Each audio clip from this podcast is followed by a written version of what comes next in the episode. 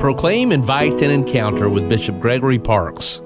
So, as we approach a new year, haven't really made any resolutions just yet. I think, you know, personally, as bishop next year, I'm looking forward to hopefully a year of good health and um, a year when I'm able to, to get out a little bit more to our diocese to visit our parishes and our schools and, and ministries, which is something because of COVID and, and other personal factors haven't been able to do. But I think as a church, I'm hoping that we continue to courageously live the gospel, that we um, participate in the synod process, and that through the guidance of the Holy Spirit, that it's a, a very positive experience for the faithful of our diocese. One of my hopes is that for all it'll be a year of good health, that maybe finally, after a couple of years of dealing with COVID and the different variants, we finally get a handle on that and that we can kind of get back to some sense of what life should be like when we don't have a pandemic going on. Of course, just for the usual things for peace in our, our families, in our in our country and in our world, and good health for everybody. For podcasts and social media accounts,